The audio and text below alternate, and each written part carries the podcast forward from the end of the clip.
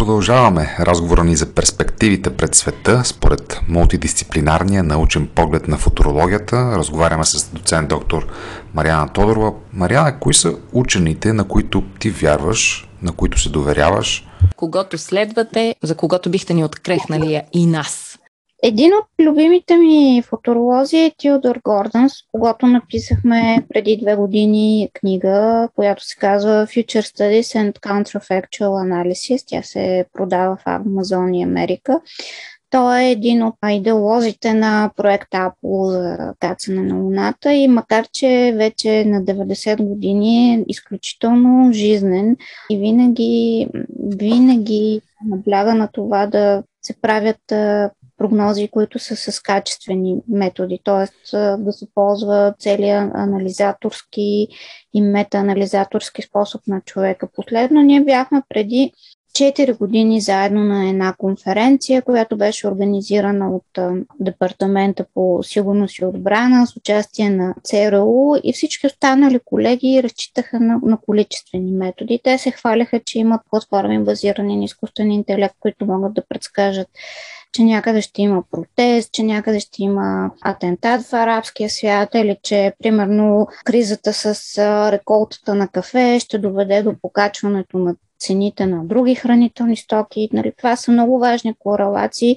и много важни фактори. Тогава с него спорихме, че ако има добър агентен апарат в арабския свят, всеки местен може да усети каква е реалността и да каже, че се очаква протест или че има завишен риск от атентат.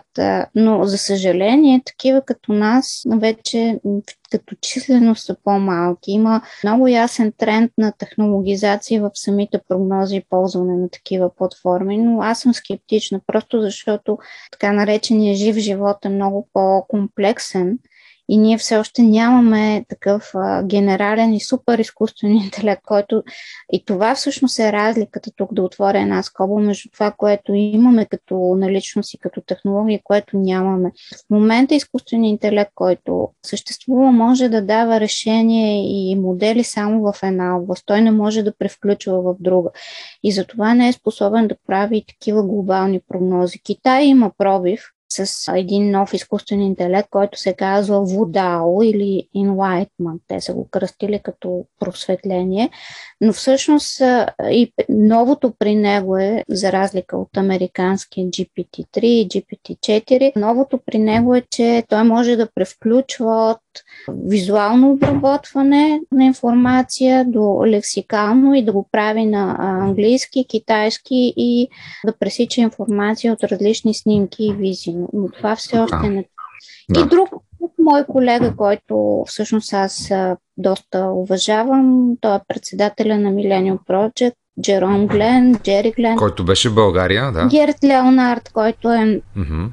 Европеец и е по-известно име. Той е германец, който живее в Швейцария. Разбира се, Ювал Харари, който не се титулува като футуролог, а по-скоро като историк, но той създава много интересни визии за света и всъщност понякога е по-важно да се даде такава визия, такава картина и съответно ние да я превърнем в самоосъществяващо се пророчество, ако тази картина утопична ни харесва, или в самоотричащо се, ако всячески искаме да се предпазим от това. Така че а, подобни учени наистина са интересни с, с това и не е важно да отгаднем какво ще стане и да направим точно прогноза, а да алармираме достатъчно рано за рисковете или пък да очертаем желаното бъдеще и да направим пътна карта към него. Да направим така с чиповете.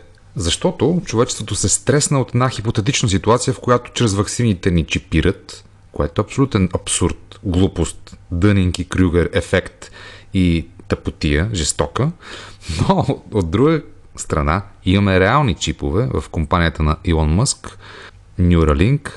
Тази компания тази година ще направи този експеримент, защото в крайна сметка никога това до сега не е правено, да внедри, да интегрира в истински човешки мозък такива чипсетове, които ще могат по някакъв начин да, да правят някакви конкретни намеси в човешкото, в човешкия мозък, в човешкото тяло, заради различни казуси и възможности.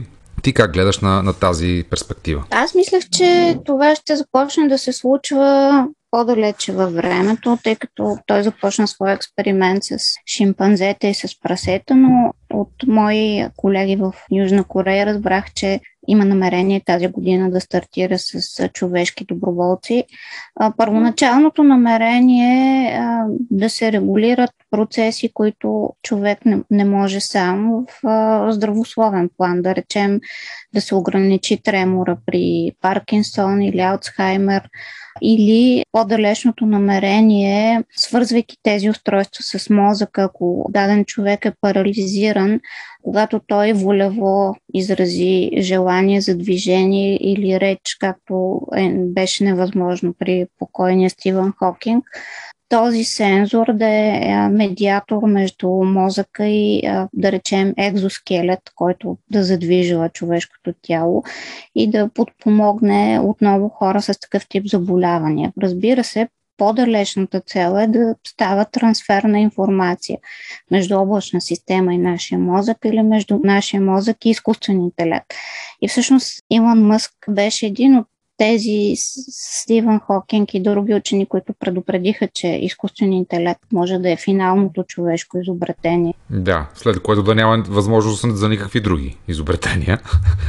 И, и това може да се разбира в два плана. Или че ние никога повече няма да сме толкова продуктивни и винаги това ще се прави от изкуствен интелект или че просто няма да имаме такава възможност и това е нашия край, но което и от двете да е достатъчно сериозно. И в крайна сметка Илон Мъск реши едно такова бих казала, езуитско решение. На принципа, ако не можеш да победиш нещо, се присъедини към него. Той реши, че единственият начин човек да оцелее и да е конкурентоспособен е да работи в сътрудничество с изкуствен интелект, да става трансфер на знание и информация към нашия мозък и всъщност така ние да останем конкурентно способни на нещото, което ние сме изобретили и всъщност да разширяваме себе си и своите когнитивни способности и физически способности. Това, което обаче не се подценява и не се знае, че един такъв трансфер на информация между силициево устройство и белтъчно, какво, какъвто е нашия мозък, може да е опасно, защото всъщност ние виждаме, когато правим някаква трансферна информация, всяко едно устройство загрява. Това буквално може да нашия мозък. Да, сега ми се загрява мозъка от а, смартфона и от VR очилата, камо ли ако нещо ми е директно в него и не мога да, да, го, да го махна така лесно. Но Мариана всъщност вече има 2000 доброволци, които искат да участват в тази програма Нали така? Да, в Корея има. И един и аз искам. 2001 ми ходи в Южна Корея, бе. Обади се на Иван Мъск. Всъщност той, според мен, той ще разшири програмата в целия свят. Просто е да. решил да стартира от там, защото, както сме си говорили с тебе, Даниеля, там хората нямат предразсъдъци към новите технологии, дори в а, тяхната масова култура, анимационни филми, анимета и така нататък, нали, роботите и изкуственият интелект са позитивни образи. Те се грижат да. за възрастни хора, за малки деца и затова смятат, че човешката нагласа там е на тази култура е много по-благоприятна да се стартира проект. Но другото, което е много важно а, и което не се дискутира също е, че нашата интелигентност е всъщност невропластичността между а, невроните, които създаваме, т.е. различен тип натоварване, четене на информация, 10 000 часа труд в дадена област, така че м- тези процеси може да не могат да бъдат повторени в съкратен вариант и отново да породят така наречените вристики, кратки пътища, които не дават резултати. Защото ние виждаме в момента в реалния живот, че евристиките, лесните обяснения, лесните решения, конспиративните теории всъщност водят до когнитивна деградация и до, и до, до опадък. В Англия, доколкото разбрах, почти цялата държавна администрация вече се извършва, тази, която по телефон се извършва, от записани оператори, т.е. ти говориш с телефонен секретар. Чат-бот. Именно това не е ли един изключителен деспотизъм? Вярно, не можеш да го напсуваш или да го псуваш, той няма да промени по никакъв начин нито своята интонация, нито своето поведение, но ето вижте сега. Те и в НАП, но и, и в топофикация са такава, Милена. Те са вече ботове, имаш преди се станали. И дори и хората вече, те, те не Ма са хора. каквото и да ги питаш, те си отговарят от едни такива отговори, които са вече 10 пъти Не, ги не, не, прочел. в НАП работят хора. Аз е, ходих там, наскоро имах е, вземане даване. Даже, даже съм изключително изненадана колко човечни са. Така Добре. е, между другото, да. Не сте говорили до сега за организацията Millennium Project, мозъчен тръст на футуролози, която представлявате. С такова име, между другото, очевидно имате доста амбициозни планове, нали? Какъв е хилядолетният ви проект? Millennium Project до 96-та година е департамент в ООН, а по-късно моите колеги решават да се обособят като think tank и да имат по-голяма свобода на действие като неправителствена организация. Всъщност това е развитието, спасението на човечеството, осъществяване на всички оптимистични сценарии, осъществяване на целите на хилядолетието, които ние знаем като SDGs, а, всичките тези, тези цели. И на базата на тези цели, които ООН е изработи и утвърди, всъщност всяка година или през две години ние правим един глобален доклад, в който Millennium Project има 65 локални организации по целия свят. И всеки от моите колеги дава локалната си перспектива и накрая правим един глобален доклад за напредъка по всичките тези цели на хилядолетието, като също така една от нашите задачи и амбиции е да принудим ООН и всякакъв Световна банка или национални правителства да се замислят да измерват човешкия напредък не само чрез параметри като брутен вътрешен продукт, економически растеж, защото всъщност те са пагубни в някаква степен за планетата, да се намери и да се открие друг индекс. И за това ние сме създали един така наречен SOFI State of the Future Index, който искаме да предложим като альтернатива на брутния вътрешен продукт, в който включваме опазване на природа, качество на живот, индекс на щастие и на себевъзприемане. Защото смятаме, че в крайна сметка това е по-важно. А, ние не живеем заради технологиите парсе, заради економиката парсе, а всъщност за да подобрим нашия живот и да го направим по-хармоничен с с природата. С Даниел даже веднъж отделихме Ние сме, един такъв. сме да. водили големи спорове по тази тема. Водили сме. А... Даже сме се занимавали с индекса на щастието и с онази книга Pursuing the, in, Pursuing the Happiness на един нью-йоркърски журналист. И тогава с Даниел влязохме отново в много сериозен конфликт, защото той ми твърдеше, че само държавите с силни економики и така чудесен брутен вътрешни продукт имат е, шанс за щастие на тази планета. Аз твърдях обратно. Това ето сега ти го казва и един друг е, доктор от БАМ. Нали, така, ти сам ще си... Всеки сам си приценя. А, а, аз вярвам, че, че просто бизнеса и силните економики могат да направят така, че да бъдем щастливи с това, което разполагаме и... Могат, ма не искат. Превентирайки ни от всички, могат, но не искат. Но виж, най-щастливите общества са тези, които са в скандинавския полуостров. Дания, Норвегия, Швеция, те не са най-силните економики, но там това е съвсем отделна тема. Мариана вече, тъй като започнахме този разговор с това, че ни казахте, че така да се каже, добрия футуролог има добра, силно развита интуиция.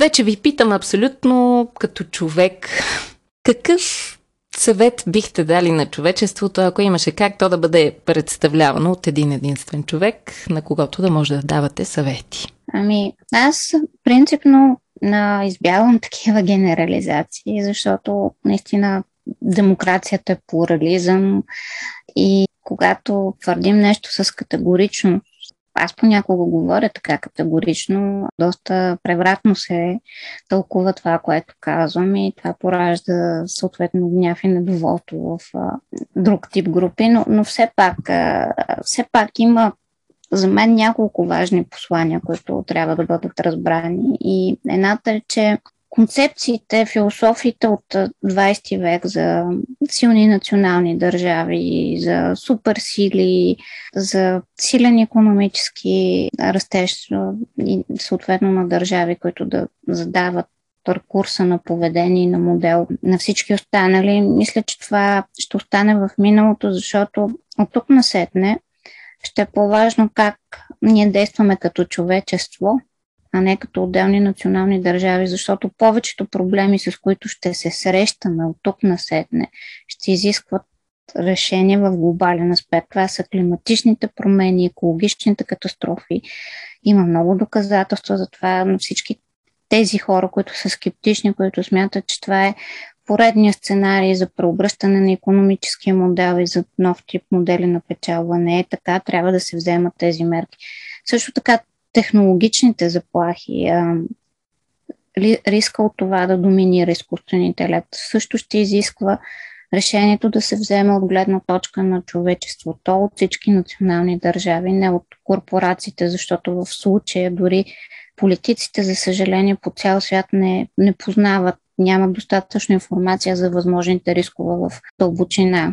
В този смисъл ние имаме нужда от един глобален консенсус и такъв тип хуманни институции, които да удържат интереса на всички. За съжаление, обаче сме наистина в такава позиция, че дори това е подложено на конспиративен прочит и създаване на теории, че ето това е едно глобално правителство, което иска да управлява целия свят, да отслабва определени национални държави за сметка на други, да ги експлуатира, но, но наистина можем пак да се върнем към филма Don't Look Up. Видяхме, че всъщност именно това, че нямаше консолидация на мнението, доверие и, и имаше тази глупава състезателност и мислене на човечеството от 20 век, нали, това в крайна сметка доведе до гибелта. Така че всъщност звучи като наистина като клише, но трябва първо да помислим за хората и планетата преди печалбата, дали това, което е first people, planet and then profit. И, и много мои колеги работят по една нова концепция за така наречения consciousness capitalism, за продължаване на функциониране на капитализма, който пък е гарант за, за демокрацията, но почиваш върху друг а, фундамент. Въпросът е, че на мен ми се струва все по-трудно преди да се сблъскваме с поредната криза или катастрофа, да достигнем такова ниво на съзнание. Определено дай, аз се захвана за думите гибел, сблъскване и катастрофа и пак с този филм. Даже тя гибелта там беше неизбежна, нали? Те и да се бяха консолидирали хората, можеха единствено някакво духовно да, така просветление на човечеството да получат едновременно, евентуално. Ще завърша с, с прекрасния въпрос, който винаги задавам на всички интересни хора, които срещам. Мечтаете ли и за какво? Те мечтите ми са в различни направления. Разбира се, в личен план. Човек винаги има своите си мечти. В моя личен план това винаги е за повече знания, постижения, интелектуално, но и духовно израстване.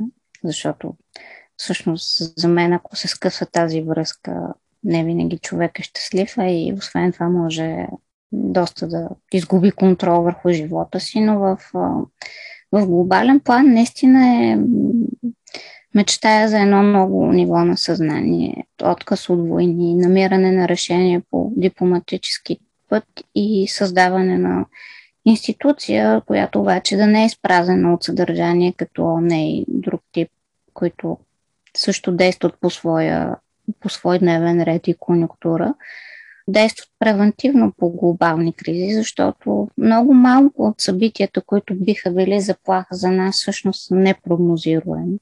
Ние имаме краен вариант, от който не, не е малък брой, но имаме графа космически заплахи, в случая както там с кометата или среща с някакъв тип извънземен живот. Имаме климатични промени, които някои можем да контролираме, други не. Имаме екологични катастрофи, пластмасови отпадъци. Тук бихме могли в голяма степен да подобрим и да контролираме и а, технологиите и военни конфликти. Така че. Имаме, така е. Имаме всичко това, но аз пък ще заключа малко по-оптимистично. Имаме също и души.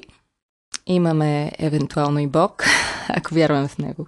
Имаме тази прекрасна мисъл, искайте и ще ви се даде. Имаме и другата, който търси на мира. И имаме възможността да търсим знание, да продължаваме да се просветляваме и като цяло да сме насочени нагоре към светлото бъдеще. Нали така? Да. Да, бъдещето винаги е светло с събеседници като вас. Аз все пак предлагам да завършим този подкаст с три въпроса към слушателите, проистекли от нашия разговор днес, а именно бихте ли си инсталирали чип в мозъка, за да станете по-добри версии на себе си? Как да запазим нашите човешки когнитивни способности? И съгласни ли сте, че трябва да се намали силата на суперсилните национални държави за сметка на общо човешко обединение по важните въпроси? Може да ни отговорите в коментарите по-долу в статията в DIRBG. Чао, до следващия път!